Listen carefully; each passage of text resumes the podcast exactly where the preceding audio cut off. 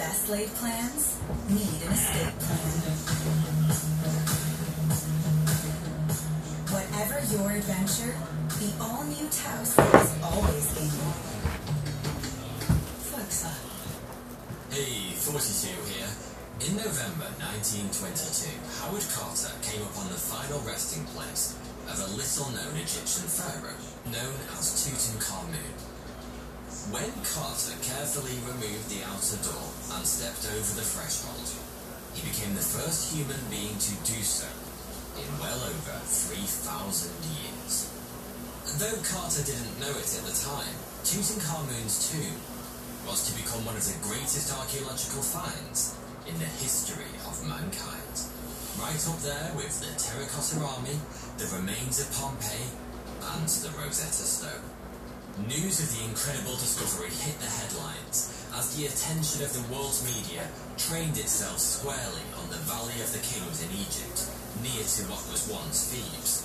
It was the crowning achievement of Carter's career, something that would see him immortalized amongst archaeologists. But from the moment he first stepped inside the pharaoh's tomb, rumours began to spread that his actions had unleashed a terrible curse. Punishment from beyond the grave that would be dished out to all of those who had dared disturb the long-dead pharaoh. Plenty of people thought it was nonsense, including Carter himself. But then, quite suddenly, people started dying. A few months before this remarkable moment in the history of archaeology, Howard Carter found himself standing in Downton Abbey. Well, sort of. The Grand Manor House was actually called Highclere Castle, and it was home to the 5th Earl of Carnarvon, rather than the 7th Earl of Grenfell. But 88 years later, it would be selected to serve as the home of the fictional Crawley family in everyone's favourite period drama. Which is actually pretty apt, because, as it happened, Carter found himself at the centre of his own little drama that day in 1922. You see, the 5th Earl of Carnarvon was his benefactor, the man who'd been financing Carter's archaeological expeditions in the Valley of the Kings for the previous seven years, during which time Carter had turned up next to nothing of archaeological interest. Admittedly, the outbreak of the First World War had somewhat hampered his efforts, but that didn't change the fact that Carnarvon had invested a lot of time and money into the venture in return for diddly squat. Well, I say diddly squat. Carter's years in Egypt had yielded a few odds and ends, scraps of linen and shards of pottery mostly. It wasn't much, but many of these items shared something strange in common. They were inscribed with a single word, the name of an Egyptian pharaoh whose remains had never been located, Tutankhamun. You don't need the powers of a pharaoh to preserve your hair and keep it healthy. All you need is Keeps, who've kindly sponsored this video. I've had people close to me start to lose their hair as early as their 20s. And it's always been an upsetting experience. If you're in the same boat, then you're not alone. Did you know two out of three guys will experience some form of male pattern baldness by the time they're 35? But the best thing you can do to prevent hair loss is take the initiative now and do something about it whilst you've still got hair left. I really like Keeps because it makes treatment super easy by delivering your hair loss medication every three months. So you can say goodbye to awkward doctor visits and waiting in pharmacy checkout lines. There's a reason that Keeps has more five-star reviews than any of its competitors, and hundreds of thousands of men trust them for their hair loss prevention medication. If you're like me, you're probably not ready to lose hair just yet. But prevention is key. The faster you act, the faster you see results. And the sooner you start using Keeps, the more hair you'll save. So, if you're noticing that you're losing your hair, do something about it. For a limited time, go to keeps.com forward slash 42. Or click the link in the description to receive 50% off your first order. As far as Carter was concerned, it was proof he was close, but Lord Carnarvon had asked Carter to join him at Highclere Castle to tell him it was over, that he would no longer be financing digs in the Valley of the Kings. Carter was almost frantic, practically begging Carnarvon to give him more time, and that show of passion paid off, because Carter came away with a deal. One more year. If he didn't uncover anything of note in that time, his funding would be cut, and all his hard work over the years would have been for nothing. As it turned out, Carter wouldn't need anywhere close to a year. He resumed his search for the tomb of Tutankhamun on November the 1st, 1922. And, three days later, he found it. The team was going over old ground near the previously discovered tomb of Ramesses VI when one of Carter's men stumbled over a large piece of rock. Being a former archaeological dig site, there was plenty of rubble lying around, but unlike the rest of the loose rocks, this particular chunk was partially buried beneath sand and mud. It turned out to be the top of a very long staircase that disappeared beneath the ground until it ended abruptly, right at the door of Tutankhamun's tomb. Carter called for Lord Carnarvon at once, and when the Earl arrived, the two men got a front row seat at the opening of what was basically the world's most exciting unit on Storage Wars. But unlike Storage Wars, Tutankhamun's tomb wasn't full of soiled mattresses and 80s pornography. No, it was packed almost to bursting with around 5,000 priceless artifacts, including a dismantled chariot, finely carved figurines, priceless jewellery, ancient weapons, and one standard issue Egyptian mummy, ensconced in no fewer than three nested sarcophagi, the last of which was made of solid gold. Somewhat ironically, considering the almost immediate rockstar status Tutankhamun enjoyed around the world off the back of this rediscovery of his mummified body, he wasn't actually all that important in his own time, at least as far as pharaohs go. And whilst he would become famous for unleashing a curse on the men who found him, it seems the boy king, who was only 19 when he died, may have suffered from a curse all of his own a cripplingly small gene pool. If you've watched my video on the dangers of inbreeding, you'll know making babies with close family members is a bad idea.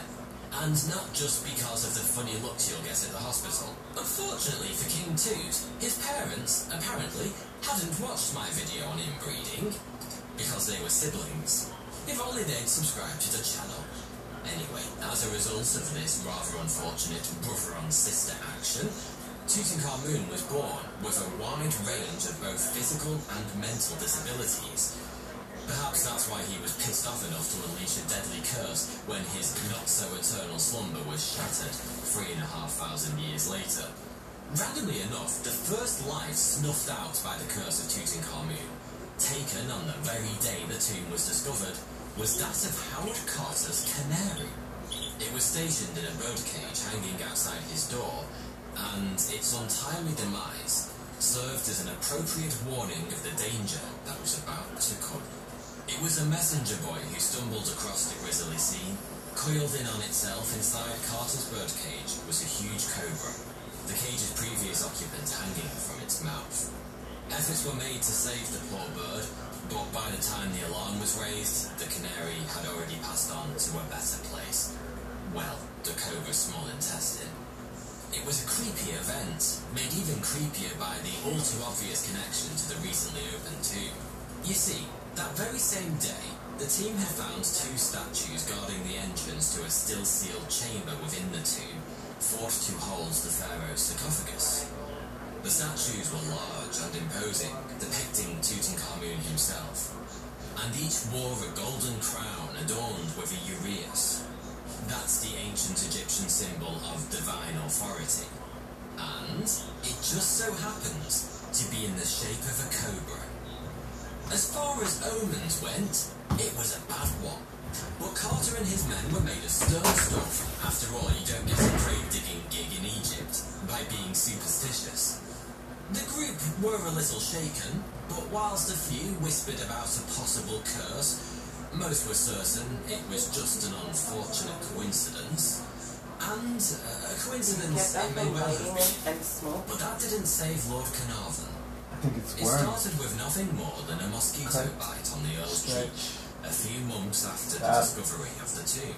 Pregnancy. It was a small wound. Hey, you that we've all specific. experienced on a warm summer's evening. Itchy Pregnancy. and annoying, but no big deal. Lord Carnarvon probably thought the same. You still gotta be more specific. that very same spot while shaving later that evening, Hmm. he opened up the wound just enough to let the blood start seeping out. It's like, how come it's still so fresh? In. He was dead from blood poisoning four years now? within two weeks. Probably because it A never little more than four months after becoming one of the very have first people to step every day foot with inside Tutankhamun's tomb. Ned. Okay, yeah, well, yeah, you might have to drink. You have to drink a lot of You might have water. You have to drink a lot of water. That, no. I don't believe in that. That's for the pee, that's it. Nigga, I'm a doctor. That's for the pee and the shit. That's it. No, I'm talking about my skin. I'm your doctor. I'm gonna cut you. At 56, Listen. It's like, I'm not in the womb no more. I already have bacteria on my death skin. from what seems to be a minor injury was unsettling. Or do surgery. You, If you, you're lazy, you talk shit like if I don't drink water at all. Like if I'm some pissy still crackhead that smells stink like how your, your pissy sister did smell. Don't fucking follow me. It's not that bad. It's my skin that I'm trying to, get rid of. don't fucking follow me. What happened with In my May sister? 1923, I don't know who financier that George is. J. Gould succumbed to the effects of a fever Okay, he so contracted whilst in Egypt. basically, He'd begun to show symptoms of Yo, illness not maybe long that's after fucking with my visiting head. the newly discovered something's tomb fucking with my head. I at swear to one God. Tutankhamun. Because I already know what to do, Mace was so I don't know, understand dead from him. arsenic poisoning Why in is taking so long? He'd been an important Fuck, member man, of Carter's it's long as fuck. Team. Carter's secretary died a year You after that, smothered in his sleep Hmm? in a posh club in have to Mayfair get- by an you have to assailant enjoy who was never caught. I think it's because like, I never had connected to like Carter and the excavation protection continued to drop like when the flies, stomach was big. people began to speculate as to just what was behind So maybe the because I deaths. didn't rub The anything on it, papers or because I spoke of a did written rub something on it. across the wall of Oh fuck! tomb I know what I did. I know what I did. Death shall call ah. swift wings to him who disturbs the peace of the king. Sir Arthur Conan Doyle, author of the Sherlock Holmes mysteries, I know now. had his I know what own theory, suggesting invisible elemental guards left to defend it Mr. long-dead like- pharaoh I might probably have still been need to do like just rub something else on top. See, I just need to rub it every day, were day being targeted No by cream something. and tie it with hot water. What became With Howard steaming, boiling hot water. The man who discovered the what tomb in the first place and What? ultimately the The person tells you what to responsible No, it for doesn't. disturbing the pharaoh's peace. It does. What terrible fate did the curse have in store okay, for well, him? Bye. Hodgkin's He's like talking. the age of 64. No, I'm not. It's not gonna work. I mom. swear to you, it's not gonna work. Oh, I, of I've, I've got a lot of eyes who wants to see this? Harry person. Now I come to think about it, he wasn't the only one to escape the mummy's wrath by living to a ripe old age and dying of natural causes. Even the best laid plans need an escape plan. Whatever your adventure, the all-new Taos is always game. In fact, of the 58 people known to have been present when the tomb was first opened, only eight died within the following 12 years. And one study Oh by well-known scourge of the paranormal, James Randi, found that those supposedly struck by the full force of the curse survived, on average, for 23 years after the tomb was discovered. all I used to do Okay, so maybe that's because there was only so mm-hmm. much of the curse to go around. A bit like a supernatural version of the poisoned mousetrap. Deadly, but it could only take so many victims before it ran out. That could be It's it. because I Or, rubbed it. You That's know, why. the whole cursed tomb thing could just be uh, Because I one couldn't see my belly button, And then I started to rub my belly button, then it started to show. But then it started to This video is kindly sponsored So, by Fabulous, the rubbing number is actually curing me. to help you build better habits But and achieve I need goals. cream Hey, so that it doesn't like If you're fond of reading books about the sea, you might have read the one about a sperm whale called Moby Dick, who's known to eat semen. And no giggling to yourself just because I said sperm and dick and semen in the same sentence. We're almost here.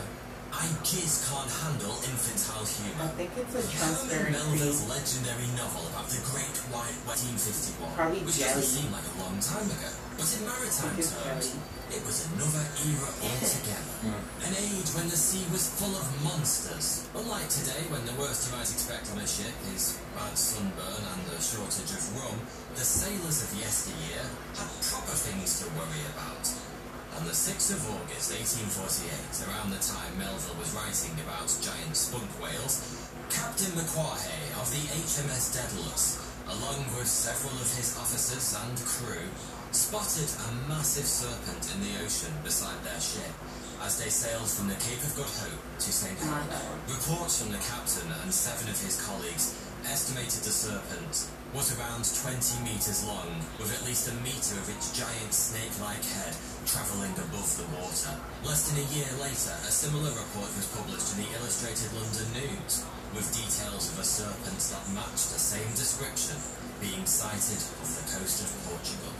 If you're if you're a doctor, you're not a good one at all. Because you're just as bad as the doctors who are doing the wrong checking. And giving me misinformation. a little longer cooped up indoors all year than you'd ideally like to be. I, for one, have Drink definitely water. some bad habits, like substituting my daily Drink intake for something somewhat higher in proof, and it's best we leave it there. And I've had way too many late nights. I've taken the decision to try to be healthier and take care of myself, so my body takes care of me in the future.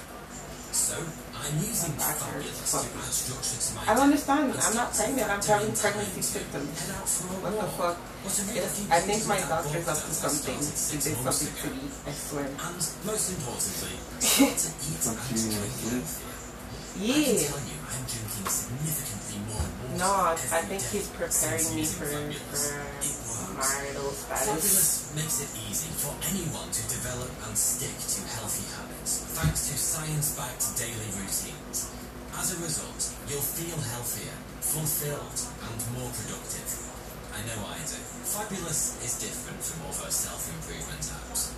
Firstly, it allows you to go at your own pace. Unlike other self-development apps, Fabulous is gentler, more rewarding, more fun, and has a more supportive approach, meaning you don't have to beat yourself up if you don't hit one of your daily tasks. It's also 100% personalised, tailored to your own needs. I don't Fabulous know what they provides schedules, tasks, and reminders specific to you. It's like having a personal life coach in your pocket. Isn't this like a I know that Fabulous has been a positive impact on my routine and general well-being, and it could do the very same for you. What is You can find out more about the Fabulous app by clicking on the This link right in the here. description below. You'll also receive a free week's trial and up to 25% off a Fabulous subscription. So join me and kickstart your journey. It looks like that pillow. To you and I, these stories may seem ridiculous. But at that point in history, the natural sciences were still young. Charles Darwin wouldn't publish on the origin of species I'm not even for gonna about 10 years or so, and most people gonna had fucking little ask when my brain hurts. understanding of Fuck nature everybody. and Fuck you. biology. It was normal for even the more educated seagoing men, like the captain and officers, to believe in sea monsters. In fact, sailors from all cultures were raised on a diet of superstition and tales of terrifying beasts of the ocean. Then again, sea monster was basically just a catch-all phrase which you could roughly take to mean big moving thing in the water we don't recognise. The sea serpent spotted by Captain Macquarie and the men of the Daedalus, for example, is likely to have been a sei whale. There's nothing monstrous or mystical about these beasts, but they're known to be skim-feeding specialists, meaning often all you see of them is the upper jaw poking out above the water. And hey, you have to admit, it does look thought to have been responsible for a lot of sea serpent stories, is the giant oarfish, also rather quaintly known as the king of herrings. These freaky creatures can grow to be 11 meters long, making them the longest bony fish on the planet. And their brightly coloured crests give them a distinctly sea serpenty vibe. Again, today we know they're just regular old fish, But back before they were known to science, it's no surprise people thought they were sea monsters. It's also worth remembering we haven't exactly completed the marine Pokedex even today. Several thousand new animals are discovered every single year. And the 250,000 or so species we've put a name to so far is thought to be only around 10% of the true number. And it isn't just the small stuff we're yet to collect. We discovered a new species of baleen whale, not so different from the one that played a prank on the crew of the Daedalus, just this year in the Gulf of Mexico. Nowadays, we have a new word to describe monsters of the deep, Leviathan. But the term originates in the Old Hebrew Bible, where it describes a fire-breathing sea serpent that could boil water with its breath. In ancient Greek mythology, the doomed princess Andromeda was chained to a rock by her parents as a sacrifice to a horrible sea creature called Cetus. This piece of work was so nasty, no one could really agree on what it looked like. It was generally thought to be a serpentine monster, though in some versions it had the head of a greyhound and the body of a dolphin which would be weird enough to scare the crap out of anyone. Luckily for Andromeda, just before Cetus arrived to devour her, the hero Perseus pitched up, fell in love with her, and set her free before killing the sea freak. Perseus assumed that stunt would gain him enough brownie points to be able to marry the woman he'd saved, but apparently her parents had already promised Andromeda to her uncle. Jeez, who needs sea serpents when you've got parents like that? Of course, Perseus did what any love-struck lad would do, and slaughtered Andromeda's uncle before marrying the beauty. Also tormenting the Greeks was Scylla, the man-eating monster from Homer's Odyssey. At first glance, she was a total catch, a beautiful woman from the waist up. But things were less pleasant below the belt. And no, I don't mean camel toe, she had 12 tentacle-like legs and a cat's tail, with six dog's heads arranged around her waist. She also had six long, snaky necks, each sporting a human head full of shark's teeth, which she used to snatch sailors from their ships as they passed the rocks she lived on. Other ocean monsters from world folklore include the Umibozu in Japan, a black phantom that rises from the calm waters to pull sailors overboard and drown them and the Cirein-cròin from Scotland. That's so big it could eat seven whales in one sitting without getting so much as a stomachache. Even the European myth of the mermaid is darker than you may think. It wasn't always a story of little Disney princesses or Daryl Hannah from Splash. The original mermaids would hypnotize passing seafarers with their enchanting singing and mesmerizing looks, luring them into the water before eating their flesh. And no, not in a nice way. But amongst the many nightmarish tales of what awaits you at sea, one beast in particular seems to crop up across cultures, countries, and traditions more than any other. A massive octopus-like creature with long tentacles, capable of crushing entire ships before dragging them down to the watery depths. The Ainu people of northern Japan revere a giant creature called the Akkorokamui that apparently lives in Akora Bay on the island of Hokkaido, reaching up to 33 meters in length. The Iku-Turso of Finland lives in Ohayo, the land of all evil. And while some stories claim it resembles a giant walrus, others paint it with huge suckered tentacles and dragon-like wings that grow when it's angry. Kind of reminds me of one of my exes. Perhaps the most famous eight-tentacled monster of the deep is the Kraken from Norse mythology.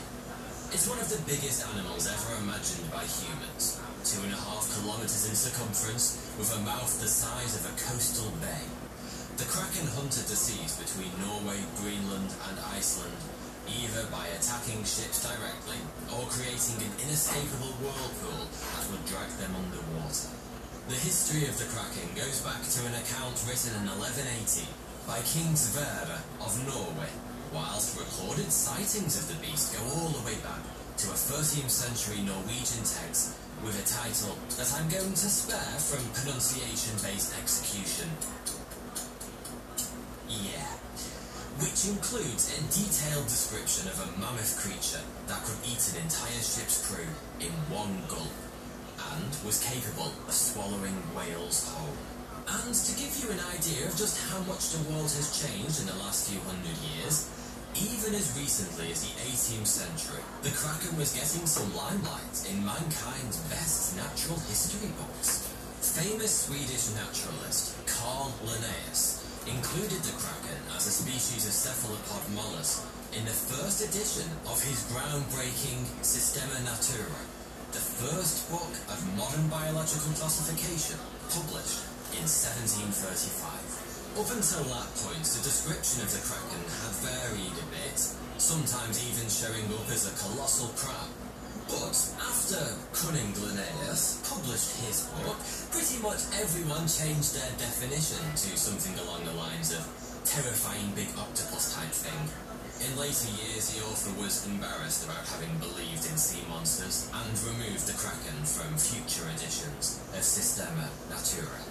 A couple of decades later, Eric Pontoppidan, Bishop of Bergen, wrote what he called the first attempt at a natural history of Norway, in which he shared the gospel truth about the Kraken, including the fact it was the size of multiple land masses, submerged entire ships with the flick of a tentacle, and attracted particularly brave Norwegian fishermen because it was usually surrounded by swarms of fish feeding on its large volumes of excrement. Importantly, though, Pontoppidan mentions a time in 1680 when a young kraken washed ashore and died near a town called Alstahaug. This could be one of the first clues to the true identity the mythical creature. The kraken has featured in works of fiction like Jules Verne's 20,000 Leagues Under the Sea and Tennyson's poem called, wait for it, The Kraken. It's also made its way into modern popular culture through films like The Pirates of the Caribbean but to date, it seems nobody has taken advantage of the golden opportunity to give their depiction of the Kraken the name Phil. Phil McCracken? Anyone? No, just. Even the best laid plans need an escape plan. Whatever your adventure, the all-new Taos is always game. Volkswagen. These days, no scientist with a shred of professional credibility claims the mythological kraken is a real beast. But we can assume the story originated somewhere in reality. The question is, what animal is the legend based on? One candidate is the giant Pacific octopus, octopus species, and one that's found in the kind of cold water regions where sea monster stories and homemade vodka often originate. But even with an arm span of up to 8 metres and a reputation for snacking on small sharks, this animal doesn't quite make the gargantuan grade.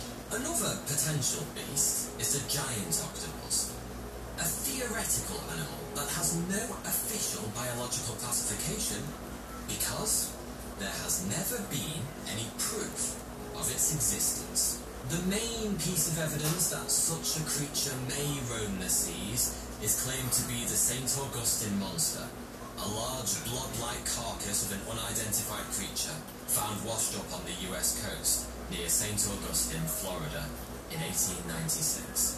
This is one of the first recorded findings of a globster, which is the ridiculous name people give to piles of decaying, unrecognizable organic matter that wash up on beaches around the world. Yes, that's actually a thing. Most globsters have proved to be bits of whale carcasses, but the St. Augustine monster has been more difficult to categorize. With its strange shape and texture, many over the years believed this blob to be the remains of some gigantic form of octopus, including some scientists who conducted tests in the 70s and hmm. 80s. But in 1995, electron microscopy and biochemical analysis seemed to show once and for all that the flesh did not belong to a member of the octopus family, but was almost certainly the remains of a whale, probably the entire skin of one. So much for Octopus giganteus.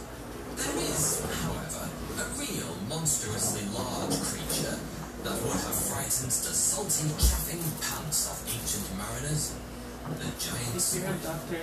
The first known reference to this big chunk of calamari dates back to 4 BC Hmm? and Aristotle, who spoke of a type of squid that was much larger But than you can only kind. if one. Pliny the Elder also had a bit to say on the matter in the 1st century AD, describing a massive squid with arms 9 meters long and a body weighing 320 kilograms. After that, things went pretty quiet, apart from the occasional sighting of a man-eating sea monster, until the 17th century, when a carcass found in Iceland became the oldest certified record of a giant squid. It wasn't until 1857 the Officer Steenstrup first classified the creature, and even today, sightings remain incredibly rare. With most of what we've learned having come from specimens washed up on beaches, particularly in New Zealand and Newfoundland. By the turn of the 21st century, we still did not have one photograph of a living giant squid. But that changed in 2002, when the first image of a live specimen was caught on camera at Goshiki Beach in Japan. In 2004, a massive 8 meter character was photographed hunting at 900 meters below the surface off Japan's Ogasawara Islands. The first moving images of a small specimen were captured in 2006. And finally, in 2012, a film crew from the Discovery Channel and the Japanese network managed to lure a mature adult giant squid of about 10 meters in length and film it feeding for almost 25 minutes. Despite the excitement around these photos and film footage, we still know bugger all about these beasts. We know they live deep, but we're not exactly sure how deep. We don't really know how they find a mate, how they hunt, how long they live for, where they lay their eggs, or how many there are. We aren't even quite sure just how big they can get. But extrapolation based on what we know so far suggests the biggest could be a frankly absurd 25 meters long or more. Though admittedly most of that is just tentacle. Still, it isn't hard to imagine glimpses of these deep sea monsters from the decks of That's ships as as a ruler. spawned the Kraken. Ruler. But if that sounds like one scary squid, you'd better As sit down. long as a ruler. Because the giant squid is actually kind of a weed compared to its big brother. The imaginatively named colossal squid.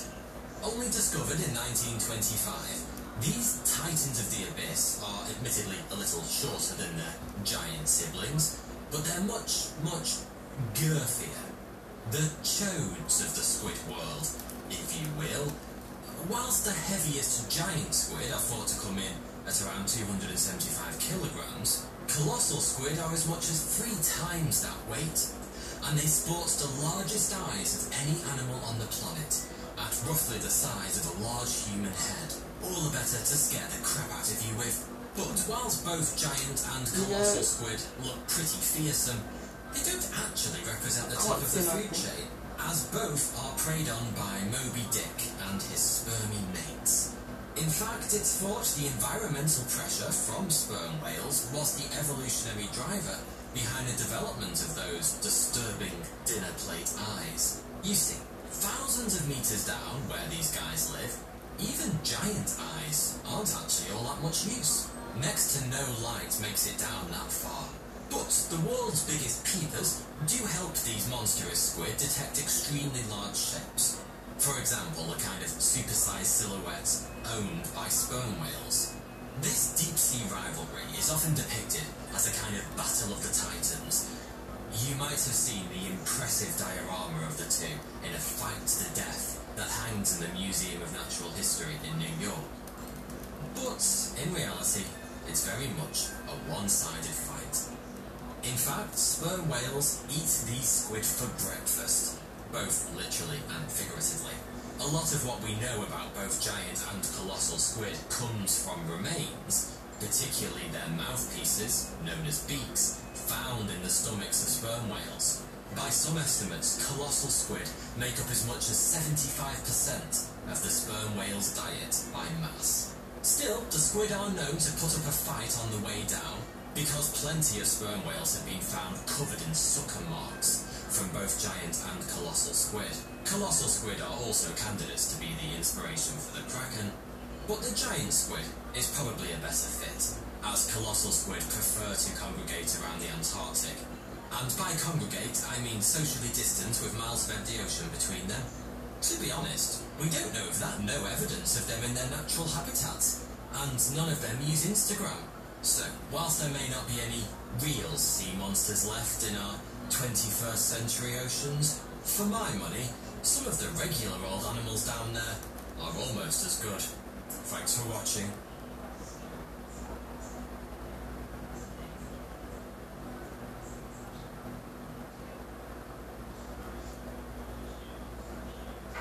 Even the best laid plans need an escape plan. You ready, Steve? Whatever your adventure, the all-new Taos is always game. Volkswagen. Uh, hey, 42 here. Okay, now I know what you're thinking. It's obvious what the most terrifying creature in the water is. It's the great white shark. Everyone knows that. But things aren't quite that clear cut, as we're about to find out. In 1963, Clinton Haynes was scuba diving in the deep and ancient Nelson Lakes, New Zealand, in search of a lost propeller. He descended 30 meters into the inky blackness, searching by torchlight for any sign of his prize. A glint of reflected light from metal, perhaps, or an unusual shape on the lake bed. What he found instead was something much, much worse. A large dark shape uncoiled from the shadows and began to move rapidly towards him. Haynes drew his knife as four more shapes appeared out of the darkness, making a beeline straight for him. He had no idea what the creatures were, but he knew instinctively that he had just dropped several links down the food chain. In a breathless flurry of bubbles, he dropped his torch and fled for the surface where his wife was waiting for him in their dinghy. As he raced upwards, one of the black shapes seized his flipper in its jaws. I think it's Glancing down, coal. Haynes caught a no. glimpse of a gigantic snake-like creature about two meters long, thrashing below. Horrified, he struggled with all his might to escape its clutches, knowing at any moment the animal's nightmarish pals would reach him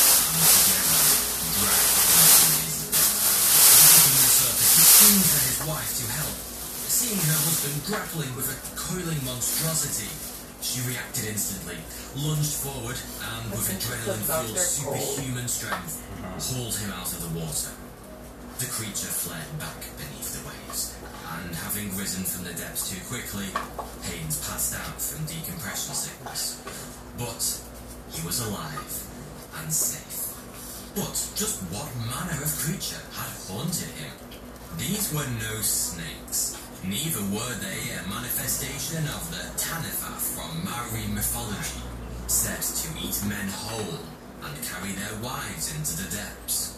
It was a group of long-fin eel, one of the largest eel species in the world. Looking like the product of an ill-advised night of passion between a snake and a slug, longfin eels are powerful swimmers that would be more than capable of drowning a fully grown man.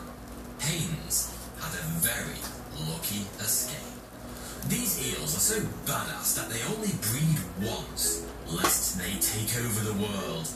Just before they shuffle off this mortal coil, they make a final journey, thousands of kilometers from New Zealand to Tonga. Here, the female lays up to 20 million eggs, which, once fertilized, hatch into alien-like transparent larvae called leptocephalus. Over the next 15 months, these larvae drift on ocean currents back to New Zealand, where they slowly transform into transparent glass eels, and finally, long-fin eels. Now, the first image that comes to mind when I talk about terrors of the deep is probably the looming silhouette of a great white shark. But look, stop getting ahead of yourself.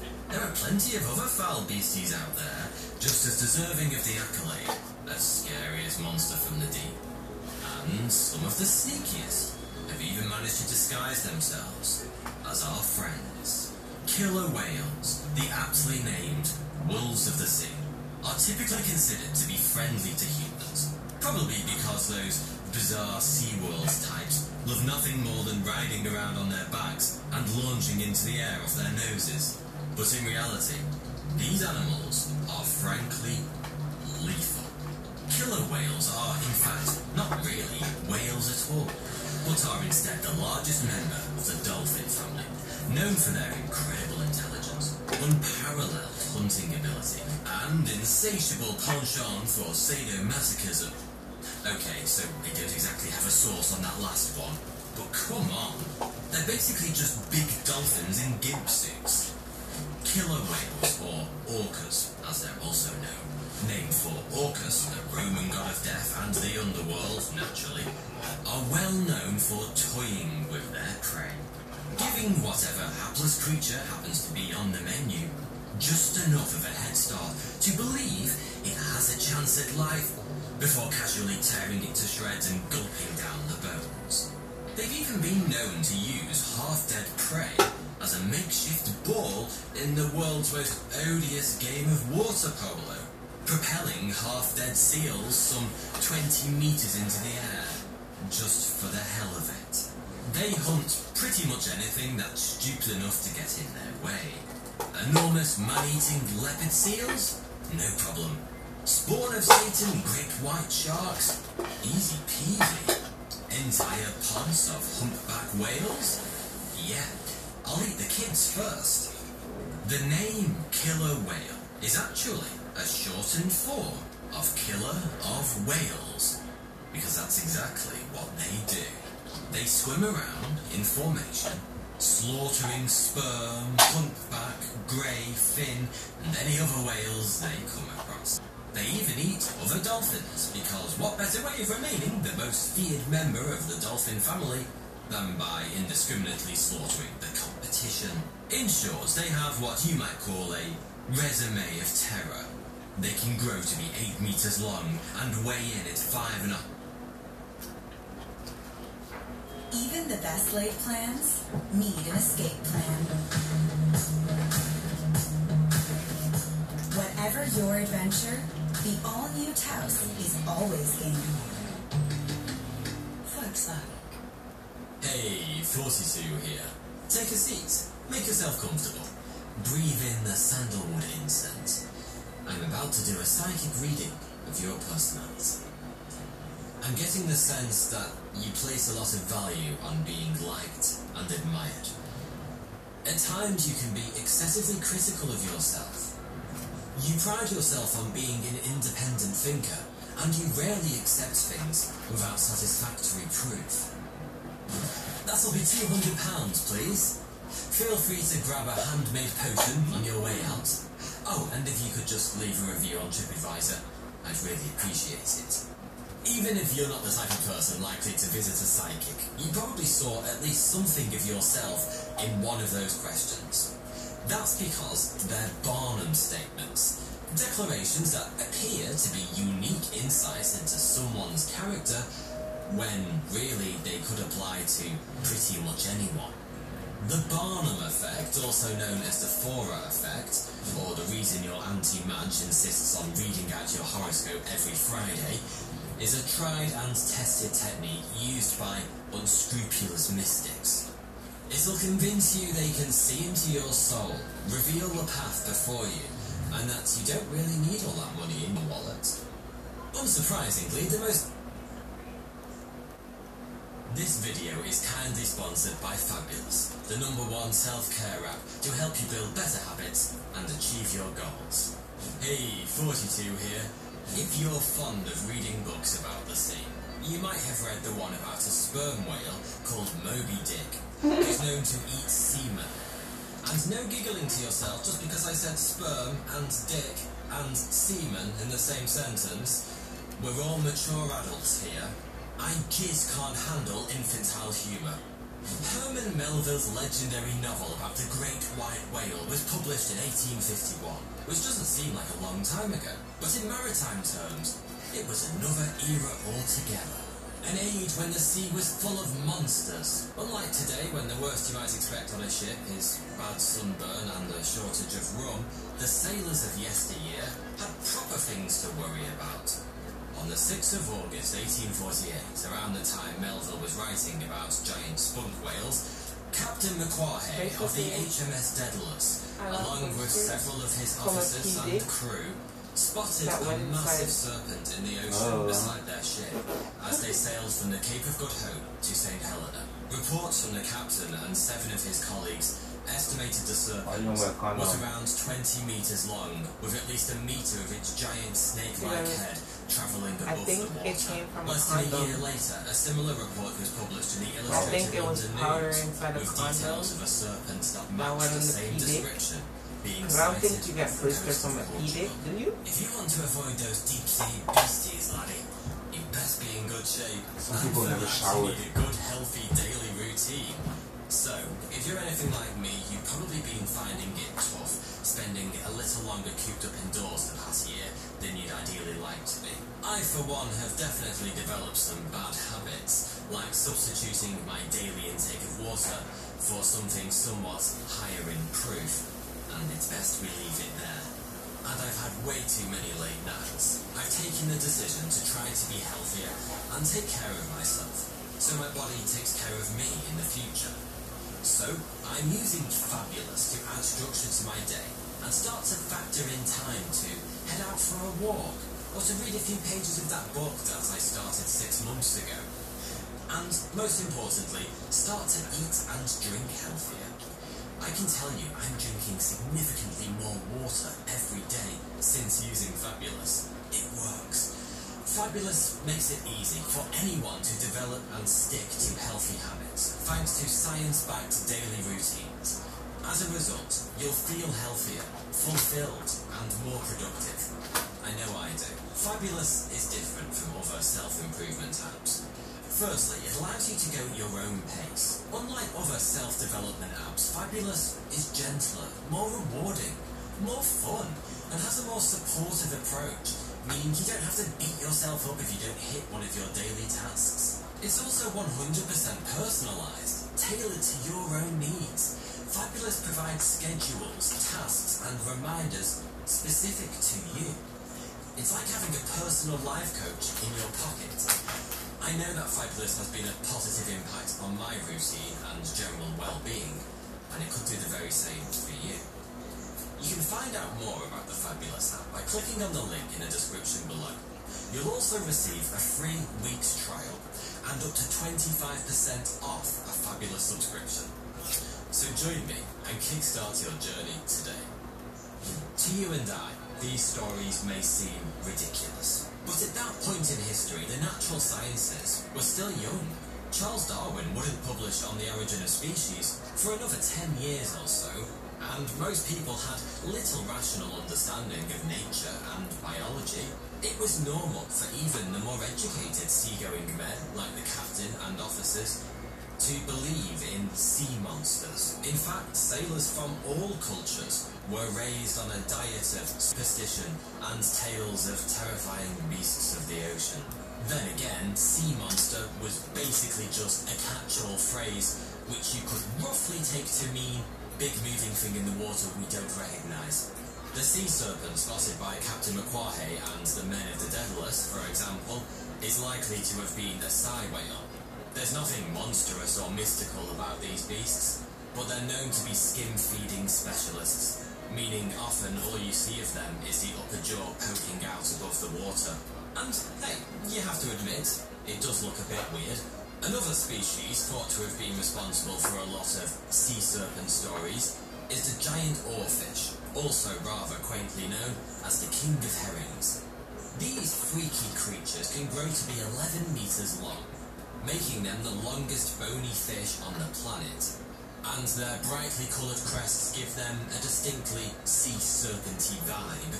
Again, today we know they're just regular old fish, but back before they were known to science, it's no surprise people thought they were sea monsters.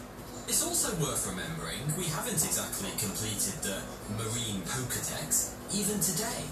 Several thousand new animals are discovered every single year. And the 250,000 or so species we've put a name to so far is thought to be only around 10% of the true number. And it isn't just the small stuff we're yet to collect. We discovered a new species of baleen whale, not so different from the one that played a prank on the crew of the Daedalus just this year in the Gulf of Mexico. Nowadays, we haven't Trust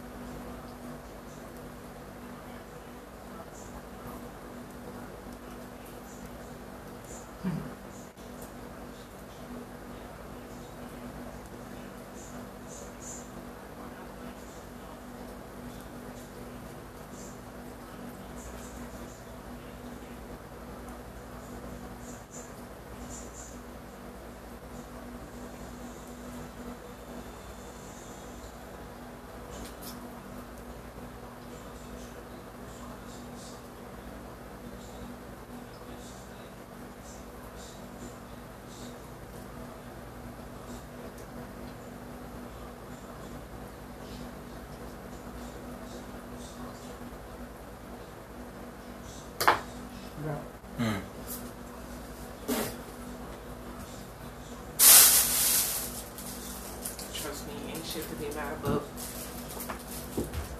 Shit hurt. it fucking hurt. What?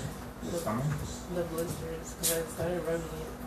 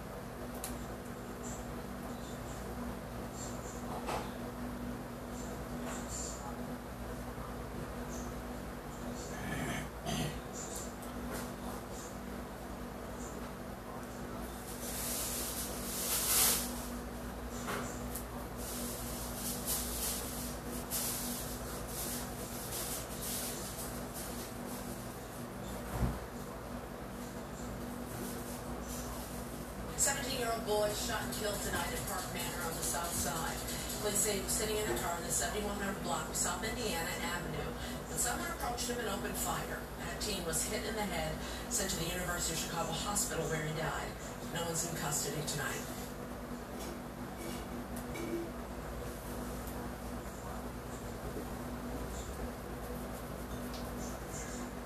I'm going to show you real live proof of how you can start raking in $1,000 a day. Do the math. $1,000 a day means $7,000 a week, $30,000 a month, and $365,000 a year. Look, if it's millions you're after, then get off this page right now, because it would be an outright lie if I promised to make you a million dollars this year. But if making $365,000 a year is good enough for you, then pay very close attention, because I'm going to show you something you've never seen before. I promise, it won't take more than two minutes of your time, and you won't be disappointed. This is something nobody has dared to do before, and I'm only going to show you this once. So if you try to click back to this video later, your link will be expired, and you'll never hear from me again. But before I show you this live demo, I want to make one thing absolutely clear. There is absolutely nothing for sale here. That's right, I'm going to show you exactly how you can start living the 1% lifestyle for free, right here on this page. No, an add to cart button isn't magically going to appear at the end of this video. So put your wallet away, because I won't need your credit card, your debit card, or your PayPal. Do I have your attention now? Good. What if I told you that me and a partner at Goldman Sachs cracked the code to profiting from the global financial crisis? And that this breakthrough algorithm has made our community over 100 million. Legion investigates. We've